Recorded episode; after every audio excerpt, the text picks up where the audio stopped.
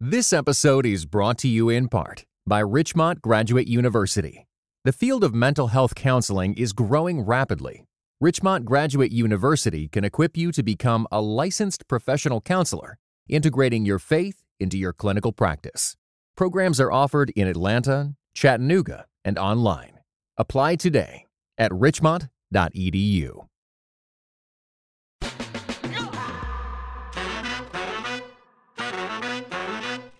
This is the Prophetic Politics Podcast. I'm Nick Rodriguez.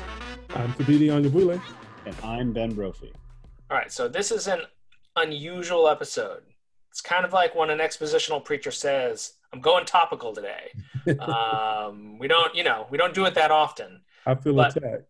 oh, oh, oh, yeah, I know that was a little, little, little, little, little subtweet of you, wasn't it, Thabiti? Um, but uh, depending on your preferences, my, my, my point is that like our the way we normally do our episodes is it shouldn't matter what day you hear them uh, and they should they're really not usually attached that much to current events. We make some references but today we are deliberately planning to release this episode the day before the election on election eve as it were. Um, and just to kind of sum up some of the things we've seen or heard from the campaign um, and we were just reflecting before we started recording that you know if you put yourself in the shoes of most voters those who don't necessarily make a big thing about politics in their lives and they vote because they know they should, but it's not a thing that occupies your mind um, in the four intervening years. You know, a lot of how we as voters pay attention to an election is we, we sort of try to follow the news in the months leading up to the, um, the day of, and we try to use that news to figure out what we should do. And so what we thought we might do is we might say, what have been the big things that have happened in the last few months leading up to now that we think have bearing on um, that we might as voters think have bearing on our choice of candidate. Um, and things that might um, be applications of some of the things we've said in the past about how one votes. Um, so that's how i thought we'd frame today. Um, and you know one thing i thought i'd start with was just to say like what are some of those events? I'll, I'll, I'll list a couple of them but then we can just sort of talk about any of them we care to or don't care to um, the three that stand out in my mind are there were three presidential debates. Um, they were all very different, actually, right? Like the first one was a lot of people just on all sides did not like watching that first one because there was just a lot of interrupting. There was a lot of back and forth. There was a lot of name calling. Um, you know, probably on on the sort of Trump side of things, the big news was that you know he kind of you know, told the Proud Boys, this white supremacist group, to stand back and stand by. Some saw that as sort of winking um, at a white supremacist group, refusing to condemn them. And then when asked about election integrity, it's not that he didn't. It's not that he sort of said, "I want to steal the election." It was more that he just wasn't going to say reassuring things about, you know, respecting the results of the election. That was debate one. Debate two was much more calm. It was our vice presidential candidates. Um, big moment there, I remember, just with Mike Pence pressing Kamala Harris about court packing. And on the other hand, the moderator asking Pence, what would you do if Roe v. Wade were overturned in the state of Indiana? And I don't think this was intentional, but him actually not answering the question directly. Um, not simply saying, well, yeah, I'd, I'd, ban abortion, which is sort of what I expected him to say. Um, and then there was the debate that didn't happen because the president got coronavirus and sort of insisted it be in person. The commission said, let's make it virtual. Um, and, um, you know, sort of because they couldn't come to agreement, the debate was canceled. And then there was the last debate, which was a pretty normal debate by sort of those standards. Um, probably the biggest uh, thing in that one was, you know, sort of Trump pressing Biden about his stance on energy uh, and fracking. Um, and you know how aggressive he wanted to be on the so-called transition to clean energy. COVID came up in all three of these debates, as you can imagine. It was a it was a headline issue for every single one of them, and, actually the debate felt pretty much the same in all three of them. Second big thing, I guess I'll note, which I'll describe at less length, was just that episode, you know, a few weeks ago where the president contracted coronavirus and all the sort of there were questions raised around that of how did it happen? like, were they taking appropriate measures? Are they being forthcoming about when he got the virus and when he knew and what he was doing when he knew and so on and so forth. And then there was the sort of getting him going to the hospital, getting better, sort of coming out saying a, version of sort of I've beaten the virus. You can't let it dominate your life um, and so on and so forth. Um, and then the third thing, which just happened this week, was the uh, confirmation of Amy Coney Barrett to the Supreme Court, and just the sort of very, very bitter debate over that. Um, she was confirmed. She's now the ninth justice on the Supreme Court. Um, and um, arguments made both about what she would do on the bench, how she would rule, both on election stuff and on healthcare stuff and on abortion stuff. Um, and then arguments about just the process by which she was she was nominated and confirmed and whether that was okay or not. Um, so those those stand out in my mind as the big events. Are there other events I've missed that sort of stood out to you in these last couple months that have mattered a lot in sort of leading up to the election? Not in terms of um, the sort of national um, news and the kinds of things you were citing there, but at least in terms of evangelical church circles, I oh, think there's been an interesting exchange of articles and posts between John Piper and mm. um, not Wayne Grudem. Wayne may have written one as well, but um, yeah, Wayne Grudem uh, and a couple of others sort of weighing in on this question of character again mm. and the effect of character on on the country. Um, and so, insofar as we're talking about things that Christians might have taken note of, that might be going with them to the to the election booth.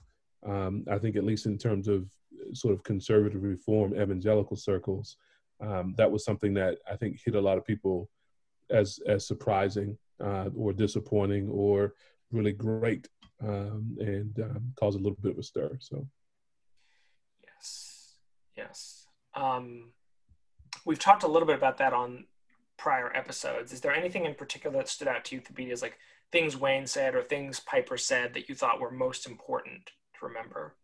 I've not read the I've not read Grudem's response, um, but I think what what struck me in Piper's post was as as John would would want to be. He was trying to be very careful and biblical and precise in his language, uh, and demonstrating. Uh, I think two things. One, his um, sort of uncertainty about how it is other people could be so certain that you know this candidate, candidate A, um, if elected, would have you know fewer negative consequences than candidate B. Um, and then the, the second thing was just his sort of trying to show from scripture that actually, um, you know, the character of leaders um, over over countries has tremendous um, spoiling effect, um, ruinous effect uh, on countries, and and that the sort of minimizing of the character issues, uh, and I think he was particularly aiming at at President Trump um, as somehow, you know, uh, a lesser concern mm. than say the policy issues, um, which which we know he feels a great deal about. Mm. Um, that that that sort of minimizing was really mistaken, and uh, and so I, I I, I thought he made his case. I thought it was I thought it was an interesting an interesting case. Yeah. Ben, anything you'd add? Um, yeah, I mean, I think the the argument I heard from like pushback I heard from certain evangelicals on Piper's article was um, one like um, yeah moral character. I mean, one argument was you know I'd rather have Joe Biden as a neighbor, but I'm not voting for my neighbor. I'm voting for hmm. the office of the presidency, which that struck me as a little funny. Like, why, why would you have a lower moral bar for the presidency than your your neighbor? I, I think too.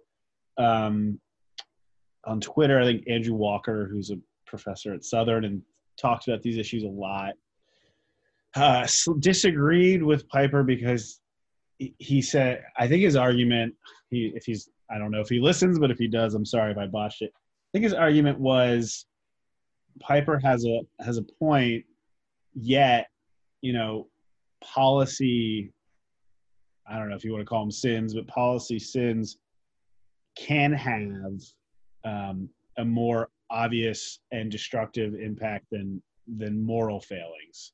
Um, so like his distinction was some sins are going to impact the people more than hmm. others. Um, so I, it was an interest. It was interesting to watch all of that. I, I, I agree with Thabiti. I thought, I thought Piper made his case well. And I don't want to speak for John Piper. I, I just read that article and walked away from it. Well, never mind. I won't. I will stop there. I thought it was a good article. Okay. Oh, you were about to get interesting, Ben. Oh boy. Well, I was gonna. I was going to say what I think. Reading the tea leaves, what that means he's going to do in the ballot box, but that's speculation and probably. Okay. Yeah, yeah, yeah. Fair enough. And and, and and and to be honest, right? I think someone like him or someone like any evangelical any evangelical leader who's got their kind of compass on straight would be horrified at the idea that we're trying to literally mirror that person's vote Yeah. versus like understand the principles they're teaching and try to apply those principles. Yeah. Even right. if it even if it or makes means that we come to a different conclusion. Yeah. Um. So um. All right. So my broad question here is: events, events, events. These events of recent months. Are there any of them that? What have they taught us, if anything, um, about some of the issues we've been talking about in these recent episodes? Um, what information have they given us that might be important?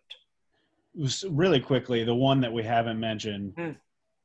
uh, which is making the rounds, particularly in conservative circles, is the the hubbub about Hunter Biden. I'm sorry. Yes, there's my liberal bias at work right if there. you want to give a brief overview of that, Ooh, I, I might struggle to do this, but basically, so so Ben, please fill in the details. Um, the president, I mean, uh, Biden's son Hunter, um, is by everyone's account, probably including his own, a person who's had a, a tough, a troubled life, Yeah. um, including addiction, including challenges. Um, he's had some, you know, I think anyone would sort of say shady business dealings um, outside the country in Eastern Europe and elsewhere. Um, and a lot of what that's come back around to has been sort of a, a- a- I think the, the narrative on the right has been, well, you know, the apple doesn't, well, it's not even the apple doesn't fall, fall far from the tree. They're not making that claim. They're saying whatever Hunter was mixed up in, you know, Joe, the father, was also mixed up in, and he's ju- he's corrupt. He's more corrupt.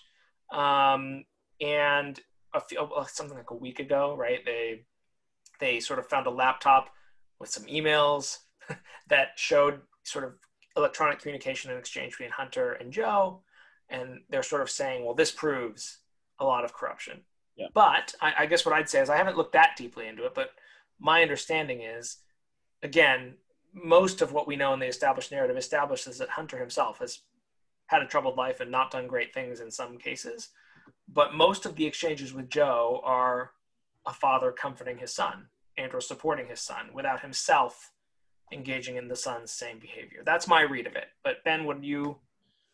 the only other anything you'd add piece so there's a there's a, a witness uh, guy who worked with Hunter and and with the Bidens whose name I forget. Tony Bobulinski. Yeah, and so he he uh, Now, let's try to take that seriously, even though the I name. mean he's got he's got a name that just sounds like it belongs in this stuff. And that's uh, and so he he is making the claim that the vice president was directly tied to to essentially money for access and knew about it and approved about it, which approved of it, um, which would mean he's lied about it on the campaign trail. I I cannot confirm or deny any of that.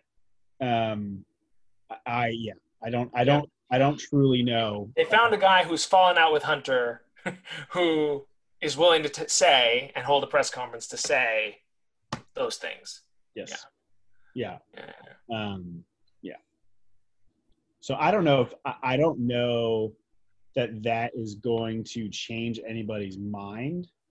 I think the thing that ha- more thoughtful conservatives, I think what alarms them is the complete like blank lack of coverage from any outlet other than Fox, and then Twitter and Facebook not allowing the post to be shared at all. Mm. So I think that has actually created a larger response from conservative folks than the Yeah. issues of of Hunter and the vice president themselves. Um, so there's this right now. What I see is like a lot of kind of fear mongering on you know big tech, whatever that is. Uh, so that that's and I, out I think depending on where you stand, right, that is either a left wing conspiracy to suppress bad news about the Democratic nominee, right, on the one hand, or on the other hand, it could be, you know, reputable news organizations trying to parse fact from fiction and saying it would be irresponsible to print a conspiracy theory.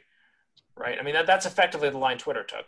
Right. Uh, but what conservatives will kick and scream about is like the Steele dossier was no more firm. In fact, in some ways, a lot less firm than what we have. That's what they'll say than what we have now. And they're like, that was covered ad nauseum, um, and this is not. And so I think that would be the that's what the kicking and screaming is about.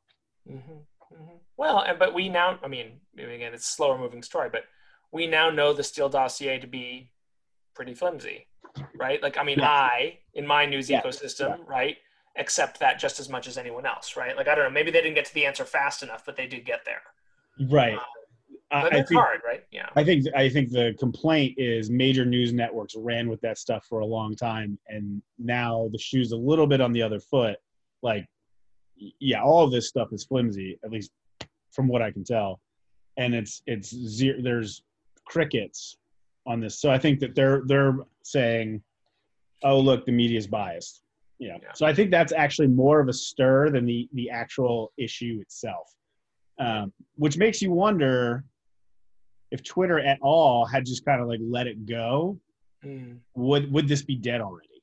And that's kind of you know uh, what is it the Barbra Streisand effect? Like you know you you don't you, you, you the censoring is worse than the actual Yeah, story. sure, Uh, anyway, sure, sure, sure, sure. Absolutely. I'm just impressed with a Barbra Streisand reference. Yeah. Well done. Indeed. Indeed. Indeed. Um, oh yeah. That, that by the way, I mean, yeah, I think that's right. I I think that's right. It's it's um, but it's hard, right? Like when is is something that comes out, is it disinformation that needs to be disproven by? If you're a reputable news outlet, is it your duty to disprove disinformation or to whatever, not give it oxygen as fast as possible, or is it to, um, you know, do you like what, what what do you do in order to kind of understand quickly understand like is it true or not, and like how can I say whether it's true or not without myself appearing biased? I think if you can prove it's disinformation, you should do that. But I don't think that they can, uh, at least not yet. Um, Yeah. I, I don't know. I yeah, I don't know. I'm not a journalist. I didn't go to J school. I Yeah. no clue. Um, I, I think what conservatives will scream about is there these things are not approached in the same way depending on which party you belong to. Mm-hmm. Yeah. yeah. All right. So let me all ask. Go ahead. I find all of that distressingly sad. Mm. I, I just think the, the, the crisis around communication, information, journalism, knowledge, um, I find it distressing. Um, Mm. not not that, not because I have some Pollyanna view that there was some golden age where everybody told the truth and reported the truth and journalists always got it right. But I think at the speed at which social media uh, spreads information with, without sort of any kind of safeguards and checking, um, on the one hand, that's that's kind of yeah, that's alarming. Uh, and I and I do think we have a country and, and a Christian church that's largely taken up with conspiracy theories um, in in an unhealthy way. But I don't know that the response to that is a kind of censorship by social media companies um, you know so it, it just feels like a rock and a hard place in terms of Yeah. what do you do to regain some semblance of information integrity um, and and communication integrity about what's what's real what's knowable what's what's actual. Um, that's just really that's just really distressing for me. Yeah, I, I, those those are all really good points. It is whole very- other episode actually on information media Yep. and how we understand what truth is we did one on epistemology but this is a bit more like that's what Yeah. this is so, yeah, it's, t- it's tough. The volume of information that's out there at all times is is yeah, it- it's overwhelming. It's really hard. Um, yeah yeah Sure. and it would be great if that were the only problem it's just the volume of information but it was all good information you know then we're just dealing with the complexity of the world but um, when it when it's shot through with so much that's Mm, that's false, that's manufactured, that's spun in in egregious ways sometimes, and and in, in clever, subtle ways sometimes. mm, It's just kind of hard. It's hard to know. It's hard to be a intelligent consumer of information, much less make intelligent decisions about what to do in terms of what we're talking about right now in terms of voting. Well, let's take a break, and when we come back, we are going to try um, in terms of what how we interpret these events.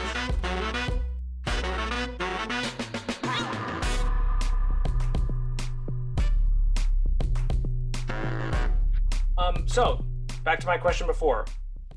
Events of the last couple months, have they taught us anything that apply to some of the issues that we've talked about over these last over this last season?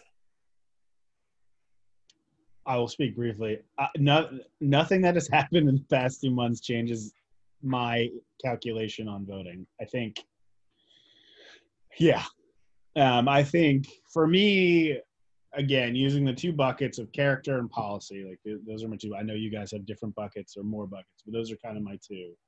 Um, those are revealed over time. And for Vice President Biden, we have 30 years of um, service there to look at. For the president, we have, you know, four years of, you know, the presidency to evaluate. And so something pretty extreme would have to happen late for me to overturn all that data on both of these guys. Um, uh, and yeah, and uh, as for the third party candidates, you know, one of one of them would have to something would have to really change, um, either in platform or in their capacity to win, uh, to to really shake my calculation there. So I I am hesitant to yeah, I, I, want to avoid the trap of falling into recency bias. Um, so it, it, would have to be pretty extreme, something pretty wild would have to happen for me to to overturn previous calculations because I don't trust my own ability to sort through this stuff quickly. Um, yeah. Yep. Any thoughts from you? Yeah, I, I mean, I'm, I'm I think my answer is two parts. Um, one is if you're asking me right now, has anything happened that's changed my calculus? Answer is no. Mm-hmm. If you're asking me, what am I going to do? You know, do I know what I'm going to do heading to the polls?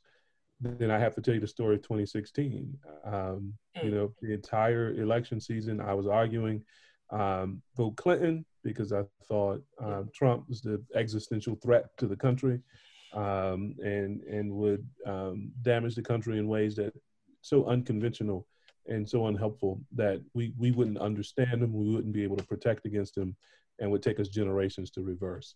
Mm. I, I, don't think I was wrong about that. So I'm making this argument all of 2016. I'm walking to the polling booth with my wife and my daughters. My daughter's first time to vote, and then go up the hill, walking up this little hill from our house to the polling station and I could not shake the email scandal. Mm. Right, going into the polling station, um, the Clinton email scandal and the servers and all that business. And so when I got in the booth, I, I voted for uh, what's his name, McMullin. McMuffin, sorry. McMuffin. I voted for Devin McMullin. I'm sorry. Voted for McMullin. Um, only to find out later, sort of all the stuff that we found out later about, um, you know, election interference and disinformation and, and all that good stuff. Um, so I just say that to say, yeah, I, I, I'm as vulnerable to bad information or partial information or what have you, uh, as I assume most every other voter is, um, who, whose work is not this stuff. And um, while I feel like my basic calculus is set, um, yeah, I, I don't. I, that left me with the kind of uncertainty that I, I don't think I'd ever had as a voter before. Mm-hmm. Um, and and again, this is why earlier I'm saying I feel a certain kind of distress at the sort of mm. information environment that we're in because it it it makes me less certain in unhealthy ways. Uh, it would be fine to be less certain because I'm I'm weighing solid information that's pro and con about folks. But um, a lot of what we're trying to do is sift through noise and falsehood and um, spin, and um, that's that's that doesn't feel healthy to me. So, yeah, yeah. So I'll say I'll say a couple things here. I think I would agree with you that like, but Ben, your point about recency bias is a really good one, right? If you're switched on about politics, or if you're trying to understand, you should think about your understanding over the long term. A campaign is just a campaign, right? And it's the time when sort of candidates are trying to woo you. They're trying to say what they think you want to hear in order to win your vote. And it's the time when they're most susceptible to lie to you, actually. Um, you know, uh, so I, I, do think that's a really, that's a point worth keeping in mind. Um, I think some of these events, more, more than anything else, they just sort of put an accent on things we already knew right? A lot of them sort of reinforce things we already knew. So if you think about the stuff in the debates and sort of the president thinking, hey, you know what, I'm just going to interrupt Biden a lot, um, which was sort of what, what made the first debate so challenging. Um, that's one thing, just sort of a sense of like, you know, disdain, anger. Um, it went both ways, but I think it's fair to say that the the sort of president was the was the instigator of at least the the tone that evening. Um, the thing about the Proud Boys was disturbing. Um, like, like, because it was worse than like I don't know who these people are, which he sometimes does. He'll just really the whole stand back and stand by thing was like truly frightening. Um, I think in terms of sort of there's a long history of kind of winking and nodding at racism, veiled symbols, others like, and it's always you come back and you go, oh, you're being silly for saying that. That's that's literally what they tell you afterwards. How how, how could you? That was just a harmless something or other right? Um, so that was that was tough. And then the election integrity point I thought was, I mean, again, you know, there's a there's just a whole thing here around so much of democracy rests on our ability to kind of accept losing, right? Whoever you are. And I think that's all a challenge. Um, uh, the, the one thing that uh, oh, the one thing I want to make a plug for to Thabiti's point. Um, so because of the pandemic for, for us in DC, like I got a, ballot in the mail um, and was able to I, I spent three days looking through it slowly looking pe- looking at people's platforms uh, there's a real dearth of candidates for dc offices that i love uh, but um, yeah i got to get a good sense of everybody um, and i i don't know i mean i found it very useful to have more than the 10 minutes I'm in the booth to think sure. about who I'm voting for. And so I, I, I assume I'm a highly, I'm more highly engaged in politics than the normal person. But when you walk into the booth and you see that slew of local candidates, I don't know who they are for the most sure. part. So having the time to kind of sit with my ballot, I found really helpful. Uh. I'm sure there's people who are going to kick and scream about whatever. Um, you know, there's people tend to be on the right. They don't they don't like mail-in ballots and things of that sort. Um, but for me personally, I I really enjoyed the experience. It was no pressure, and it got to make an informed choice on on some of those less yeah. what, we would call less important, but honestly are going to affect your day to day life a lot more. Sure. Um, yeah. Yeah, absolutely, absolutely. Well, and I think I mean there's a whole other. We, we did not dive into the the specifics of election integrity. Although I will say one PSA here. We were just talking about this before we started recording, right? Is that um, there are people saying like, "Hey, let's not." Do you want me to say that again, Ben? No, no, no. My somebody somebody called. I don't know. Uh...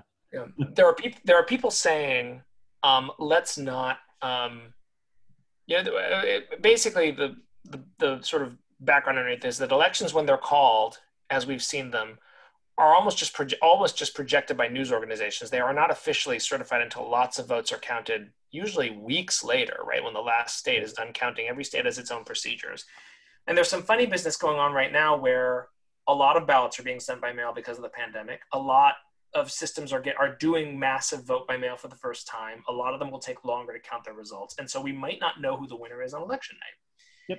And it's funny, I don't think the president even knows where when these trends will favor or not favor him if i'm being perfectly honest right? Like because literally there are some states that count their mail ballots first and dump them on election night. And there are some that only count their election day votes first and dump them on election night and then the others take weeks afterwards to count so literally we have no idea how it's going to look yep. and there's a lot of patience we have to have yep. as we might not know everything on tuesday night and for, for one reason or another, the president's allies have decided that having going with whatever count we have on election night might benefit them. So they're saying we should just force the counts to stop on election night. But just a PSA to everyone, that is actually never how it's worked. Never. Right. My home state of California always takes weeks to count its ballots. Right. Um, has done so for a long time now. Uh, Ben's home state of Colorado is one of was one of only five. My wife. I'm sorry, I'm from, Ben's wife's home state. I'm from New Jersey, the greatest. Sorry, state- Ben. Sorry, sorry, sorry. Right. clear. Is one of only five, but Colorado is one of only was before the pandemic one of five states that just did not only vote by mail, right? And takes time. to- So, so just if anyone's telling you, you know that any of these methods of voting are not valid, or telling you that only the counts we have on on Tuesday are valid, those things are both wrong. Um, and I think that's quite important for us all to know, just in terms Yeah. of like as you're watching people fight over interpreting the results that come in on Tuesday. I think And I- to, and to put it really simply, the news channels don't certify winners of electoral of, of states. It's the official election board for each state that certifies the winner of their uh, electoral uh, votes. Um, so, so yeah, you, you, we saw this in 2000, right, where people had to reverse calls and this and that. Um, and and yeah, the closer the race is, the longer we're probably going to have to wait. Um, and so, yeah, there's going to be, uh, yeah, we're, this is not the most stable the country has been uh, in its history, and so, just if I can urge patience, that's what I will urge. I, I, I, amen to what both you brothers have said. Um, I, I do think it's it's two things come to mind as I listen to you. Uh, one, in terms of election integrity, is keep in mind in, in the 26 campaign he was running a similar song, um, just you know talking about the election being rigged and and things of, of that sort. So this is this is consistent form for the president. Only now it's more dangerous because he's he's in the presidency. He's the incumbent. Um, and and the second thing that, that comes to mind for me again is just a reminder of how much we are a country of norms um, and and how much his sort of undermining challenging overturning those norms how much uh, insecurity how much discomfort um, how much exposure of basic sort of ignorance of civics uh, gets gets revealed um, because of that. And um, you know, one thing that could be healthy in response to all of this is a, is a sort of rediscovery of norms and a re-cherishing of norms um, for what they provide in the way of um, order and peace and and sort of mutual understanding. In that way.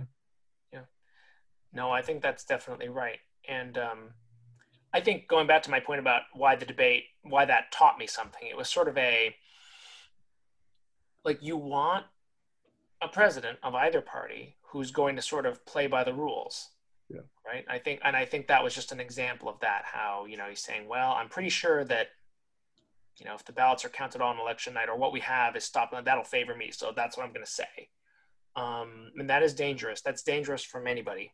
Um, the other thing I want to note is that so the, the whole president getting coronavirus thing, that event influenced me just in the sense that I don't know, it just drew a line under this idea. Like I actually have some sympathy for the argument. Like Mike Pence said this in the debate to Kamala Harris. He said, "Look at Joe Biden's plan for the coronavirus.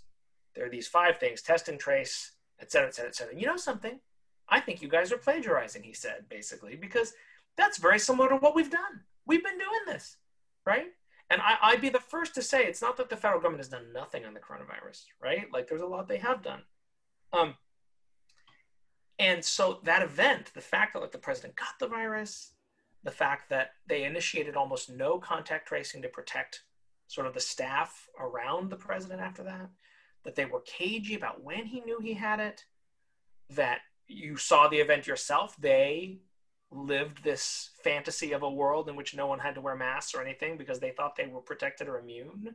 Um, when the rest of us cannot, don't have the luxury of doing that. Like all of that just sends a terrible message and it tells you something about the way they treat this what should be a nonpartisan public health threat um, so that again that underscored something i think i already knew but it reminded me right that even if on the substance there are some people in the government that are doing the right things you know um, there's something there about role modeling and leadership that was just absent uh, that we just sort of saw again from that episode. Yeah, well said. And and you, you get the you get the president's family and staff in and around the West Wing. Um, just a couple weeks ago, it the the virus made its rounds through the vice president's office and um, things of that sort. Uh, I think what concerned me, there were two things that concerned me about the president contracting uh, coronavirus. One was just his health, just praying for his health as a as a human being.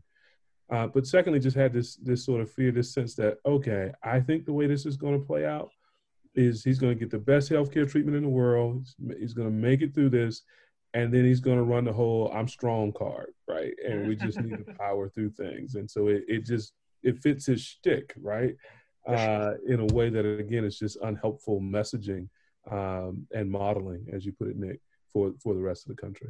Yeah, yeah. So I just thought, yeah. Ben, were you going to say something? No.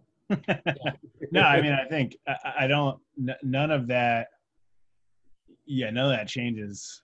I, th- I think we've been saying for six months on this podcast that the message yep. on coronavirus has been uh, bad. Yeah. Uh, and so uh, none of this, again, to to go to recency bias, like these these folks have showed us who they are, both yes. from the president and from Vice President Biden. There is a long record on both of them. We we know we have a good sense of how they're going to handle things like this. Yeah.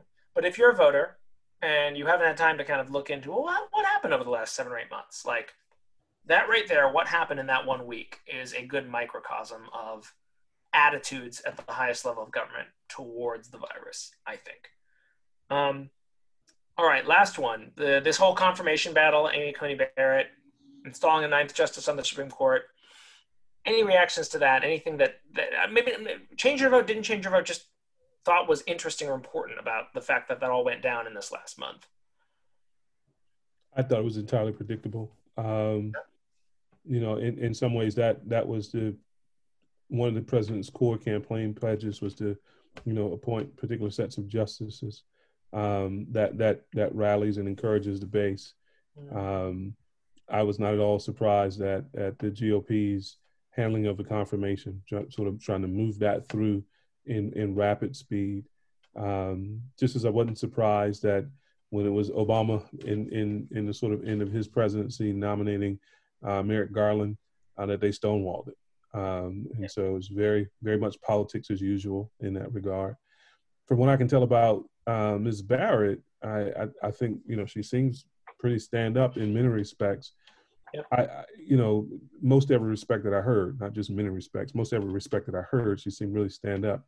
The, the one thing that concerned me was um, her replies to Cory Booker's questions about um, race and the law and and and uh, what her sort of uh, level of awareness and knowledge were uh, in that regard. I I found her the the video that I at least that I saw, the clip that I saw, I found her response troubling and lacking to to that in terms of um, indicating having much much sort of knowledge and reading comprehension at all on that issue. So. Um, I mean, I, I think for me, uh, I don't.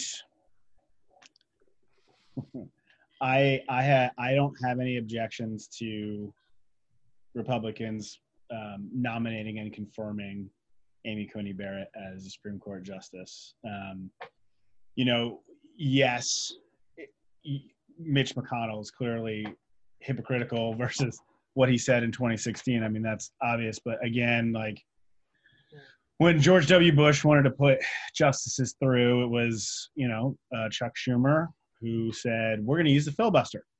And then when Democrats got in office, they said, we're going to take the filibuster away.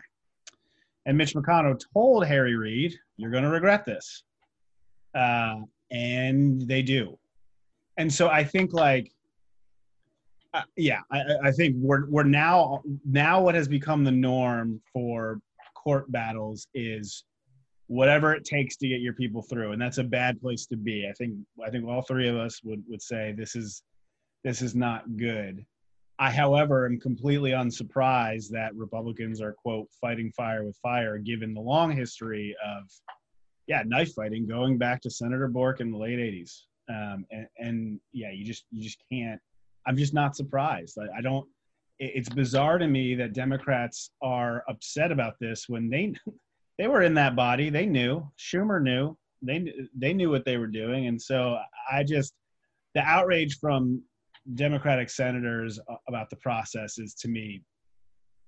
It does nothing. It moves me. It moves me not at all.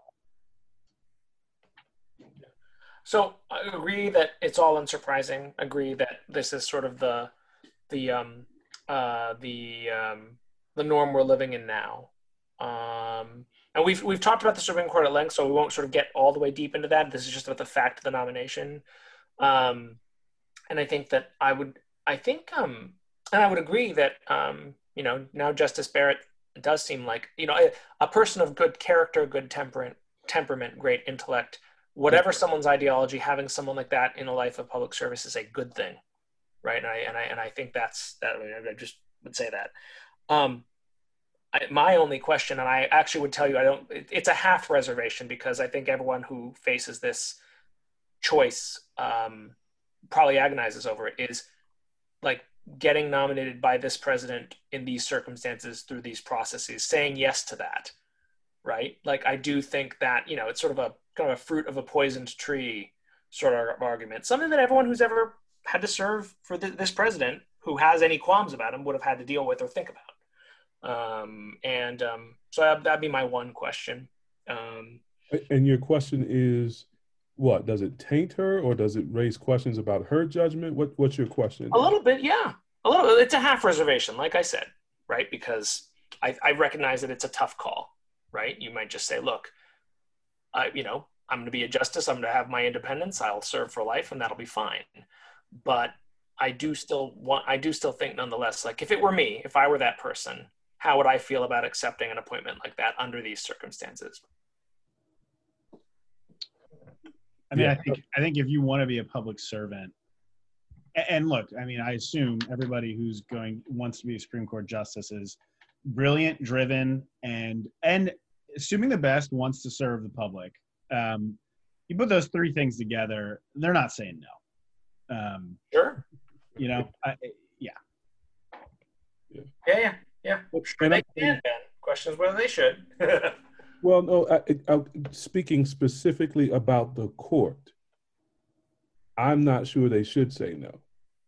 Right. So, so if a person's jurisprudence, if a person's uh, background qualifications have gotten you to the point where you're kind of considered for the court, the court feels to me like a different appointment than, say, the cabinet of the president, right? Where you're going to be executing the, the president's agenda um, directly. If you've got qualms of conscience about the, you know whoever the president is, and you're going to be holding a cabinet post, and you're going to be charged with sort of you know executing that agenda that you you have conscience problems with, that's a different category to me than a lifetime appointment with great independence, uh, whose agenda is not set by the president strictly, but um, you know is set by any number of things that sort of may make their way to the court um, that feels different to me.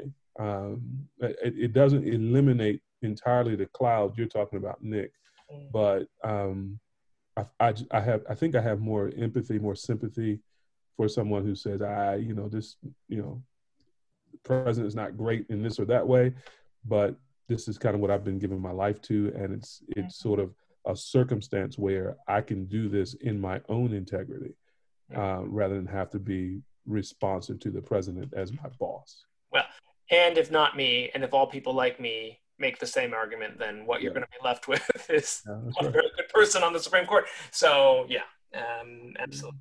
Okay. Yeah. Uh, Anyway, all that to say, uh, not sure that it changed my vote or my sort of calculus. It was just it was an interesting thing to be happening this close to to election day. Uh, it did definitely raise the profile. Um, I will say this, and Ben, you and I, you you've talked about this before. Um, those for whom the single issue of overturning Roe v. Wade motivates you, if this court won't do it, no court will. So you might think about other priorities in voting in this election, right? Like it is finished. That piece of it's done. Um, and so, I mean, that is one one idle thought I have. I, would love to hear Ben's thought on this because Ben was saying, "Hey, the court is a wrap." You know, a few episodes yeah. back, he, he, was seeing that as a lost cause. But how how do you respond to that?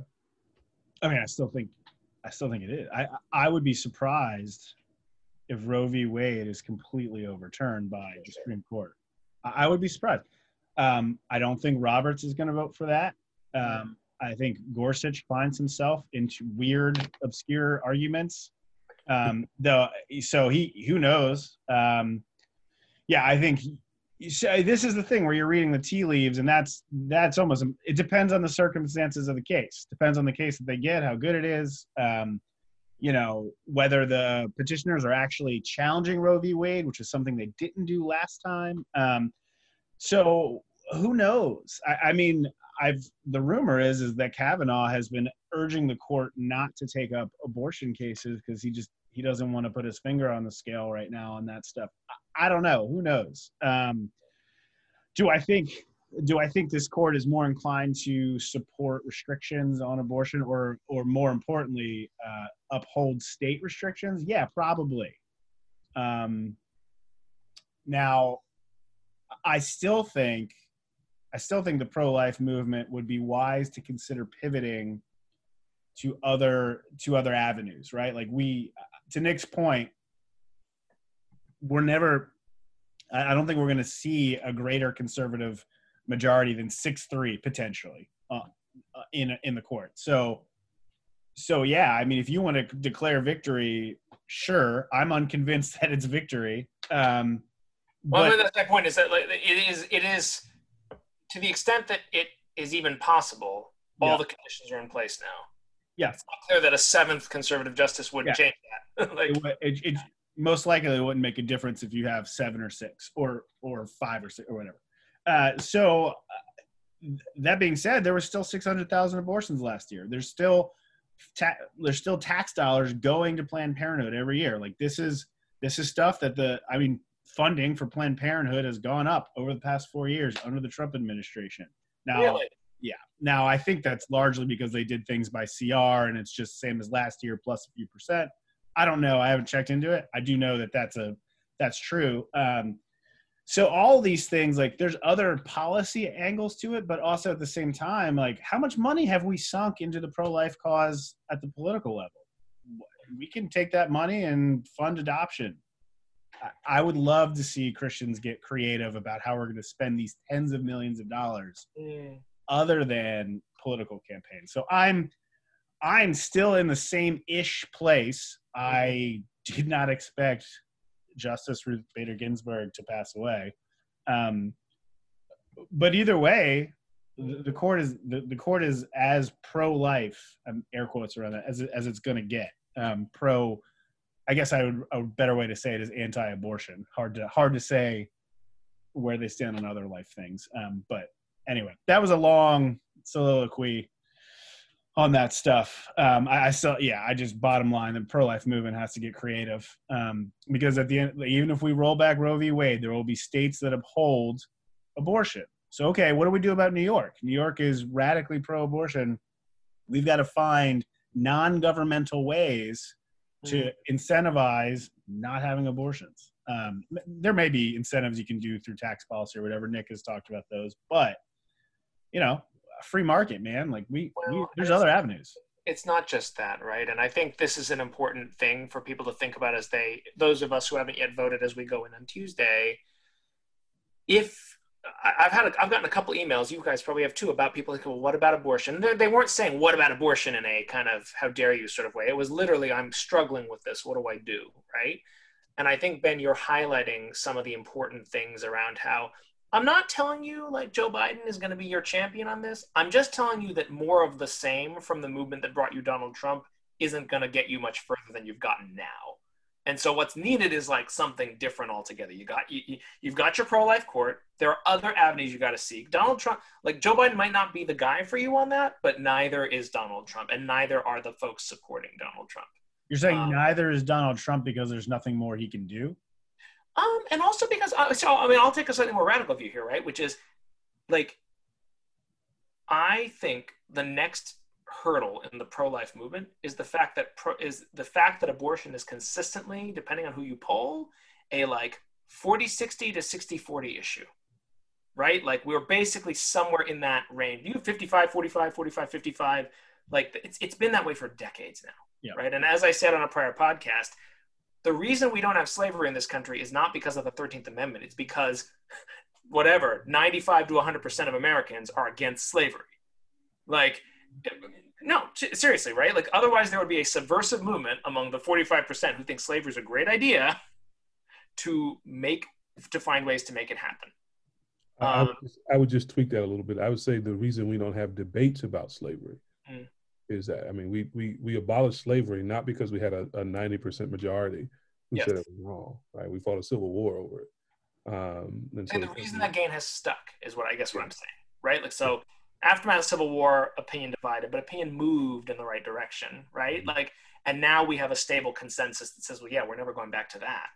I just We need that sort of stable consensus. the 200 year consensus though uh, building building that consensus right so we went we went to jim crow we, we went to counter reconstruction to jim Yep. crow and a whole bunch of other things so it's it's a consensus about slavery Yeah. that took 200 years to build that feels in many respects like oh, okay it's nobody's trying to go back there now Yeah. um, but I, I and i think i'm i think i'm i, I want to sort of come to agree with your point though nick because I'm, I'm like today years old when it occurs to me that most of the folks who are who are anti-abortion are are pro-state rights, and so ending Roe in a sort of states' rights kind of perspective doesn't in effect end Roe, right? Uh, it pushes it back to the states. Um, states make those decisions. We, could we could reasonably anticipate that that's going to be an uneven set of decisions um, in terms of how that gets enforced. Um, and and this is where I think um, my friend at at at, at CareNet um, raises raises this question really powerfully. He says, you know, what does a win look like? Mm. A win cannot look like simply overturning Roe, um, because it's it's gonna it's gonna yeah it's just it's just not a win right? Um, we, we've got to have a win as christians that conceptualizes something larger uh, what what he would call pro abundant life that that that includes supports to women who are in fragile situations that uh, are, are thinking about these life decisions that includes the involvement of fathers and and the promotion of marriage that includes a whole number of things that um, would then have to be figured out in a hurry to ben's point if roe were returned and went to the states and and should be being figured out now uh, even if roe is not overturned um, to try and put a dent in that 600000 figure Yep. um, because we could be chipping away at this issue um, even with the laws where they are currently. Yeah, Well- that's that's exactly right. Um, that's exactly right. Well said. I think the other thing I would say is like all th- everything we've talked about here is pragmatics. These are practical. These are practical matters. I think, of course, we want laws that are just. So we want the laws on the books to say killing a, a baby in the womb is is wrong and that's murder. We are so all things being equal. If if I was king, like I'm I'm waving that magic wand and saying the law will now reflect the rea- this reality. But I I because I just don't want I just know how we how, how be how we can be misinterpreted. So I just want to clarify this is a matter of pragmatics. On we do want the laws to reflect justice. Correct. However, in this fallen world, uh, I think we do we need to take the wins that we can get. Um, anyway. But, but, I- but I also think it's about the both and, right? Like, so the project of building that consensus will not be accomplished by the pro life movement in its current form. It will be accomplished by something different, by something that defies, like, basically, the problem is the pro life movement has entirely harnessed itself to one of our two political parties in a hyper polarized era. And as long as that's how it is identified, it will never be more than a 55 45 issue. Well, did No, that did that movement marry itself to the Republican Party, or did the Democratic Party kick them out over the past twenty years? Yeah, I think it was a mutually reinforcing Both cycle, things can be true. Both things can be right? true. My, my, my point is that like you, you've got the hand of cards you got, right? So if you're thinking about pro-abundant life, you're thinking about doing things that abu- uh, that defy coalitional politics. So I'm not saying run to the arms of the other party. I'm saying defy the current like surprise people for crying out loud, right? With the strange bedfellows and alliances that you make. Still stand up for the things you've been standing up for. What you just said, Ben, about the laws, et cetera, right? But what is needed is not what either candidate is offering right now, is I guess what I'm trying to say. Um, so for those of you struggling with the question of abortion, I just think it is more complicated than some leaders would have you believe right now. What's the, what's the it? Just for clarity's for clarity's sake, because someone may mishear you on that. Hey, well, it, no, I'm sorry. It's more complicated in the sense of like, I am I am pro, so conceding that you're pro-life. Therefore, you must vote Republican. You might be in sin if you don't, right? It is more complicated than that. Yeah, is what I'm trying to say, right? Yeah, so you're not um, saying the question of life. yeah, yeah, yeah, no, not saying that at all. I'm not saying that at all. It's it's more like if you are a sincere pro-life person, right? Like it's not it's not the open and shut well this is the conversation ender that frees me of having to think about any other issue in the election which is how a lot of christians are treating it. Yeah. Um, and i just don't again what, what we're what you're trying to get in the long run will not be accomplished by either party right now as it currently constructs its politics on this issue. Um, so I mean, so yeah, so it's, it's so I, I just think like that just means there's space there, and we got to create space for something different. I think. Yeah, I agree. All right, so I'm gonna we're gonna take a break, and then we're gonna take a couple minutes to wrap up.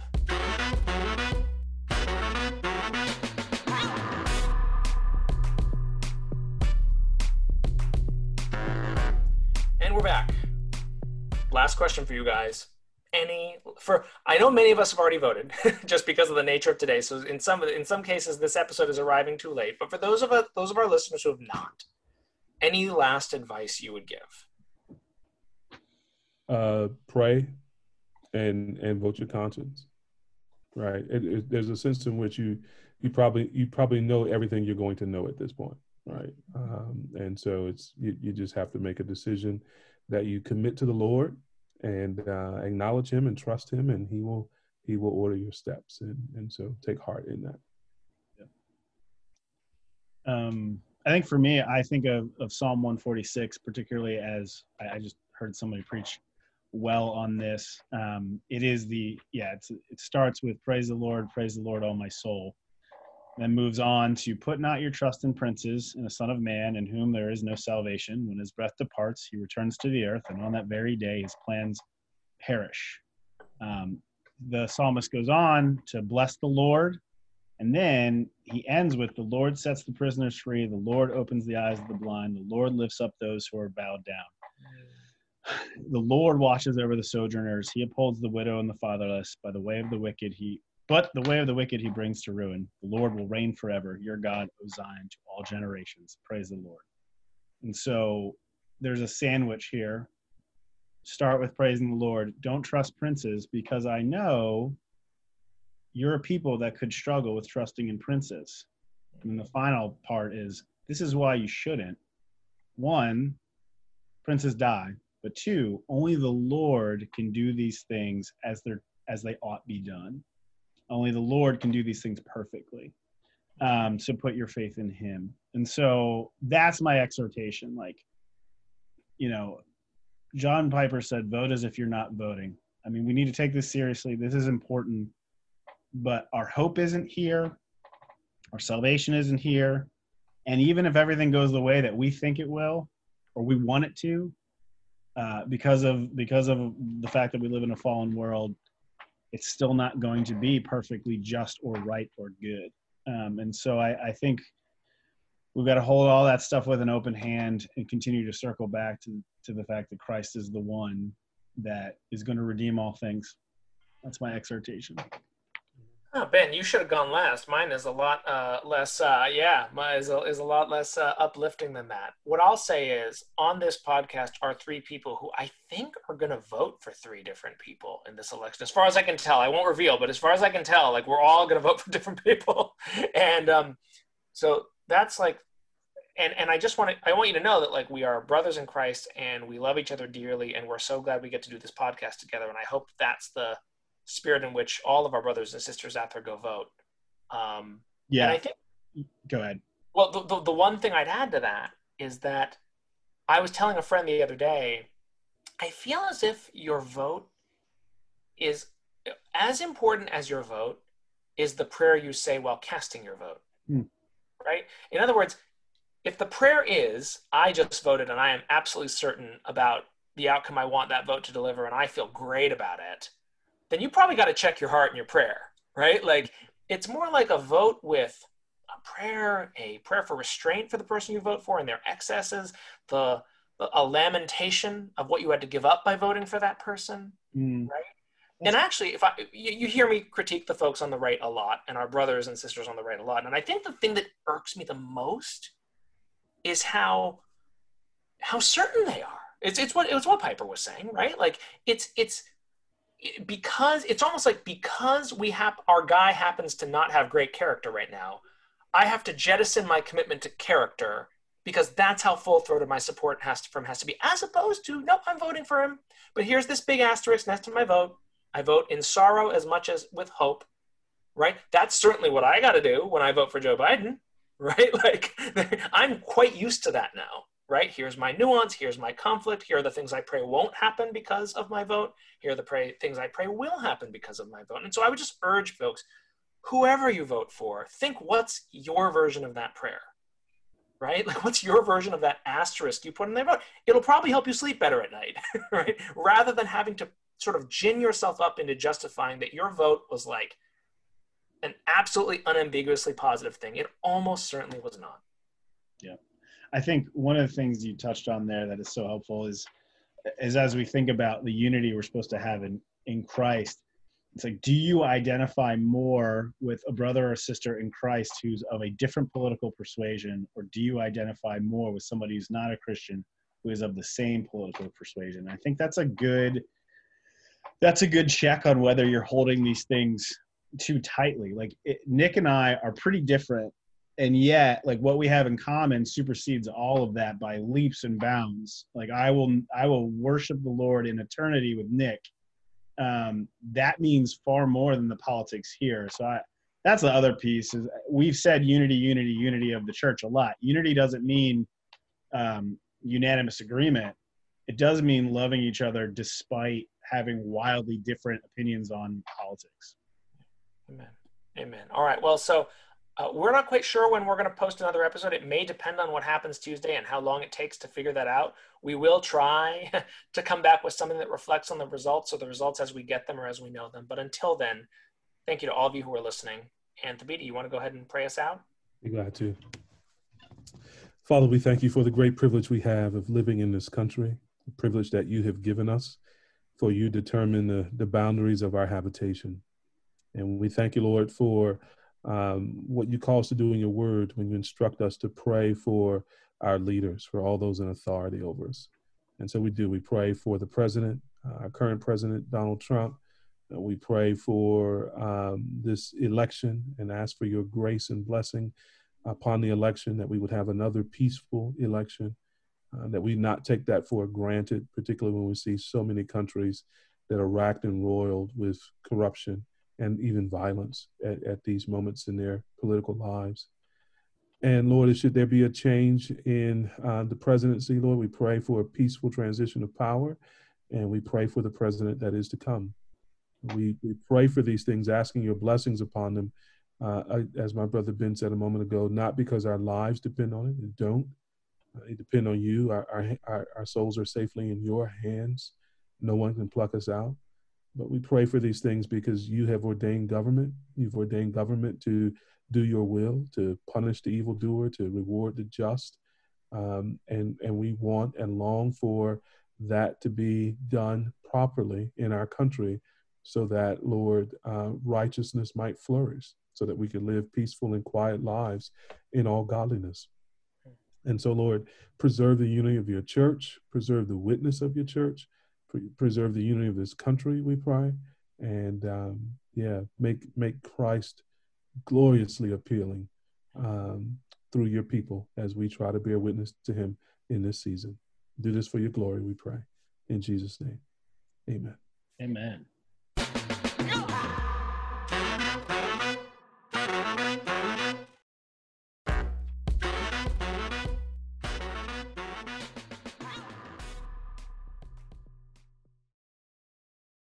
This episode was brought to you in part by the Compelled Podcast, which uses gripping, immersive storytelling to bring Christian testimonies to life. Listen to missionaries, addicts, martyrs, and more who have seen Jesus at work in unbelievable ways. Listen on your podcast app or compelledpodcast.com.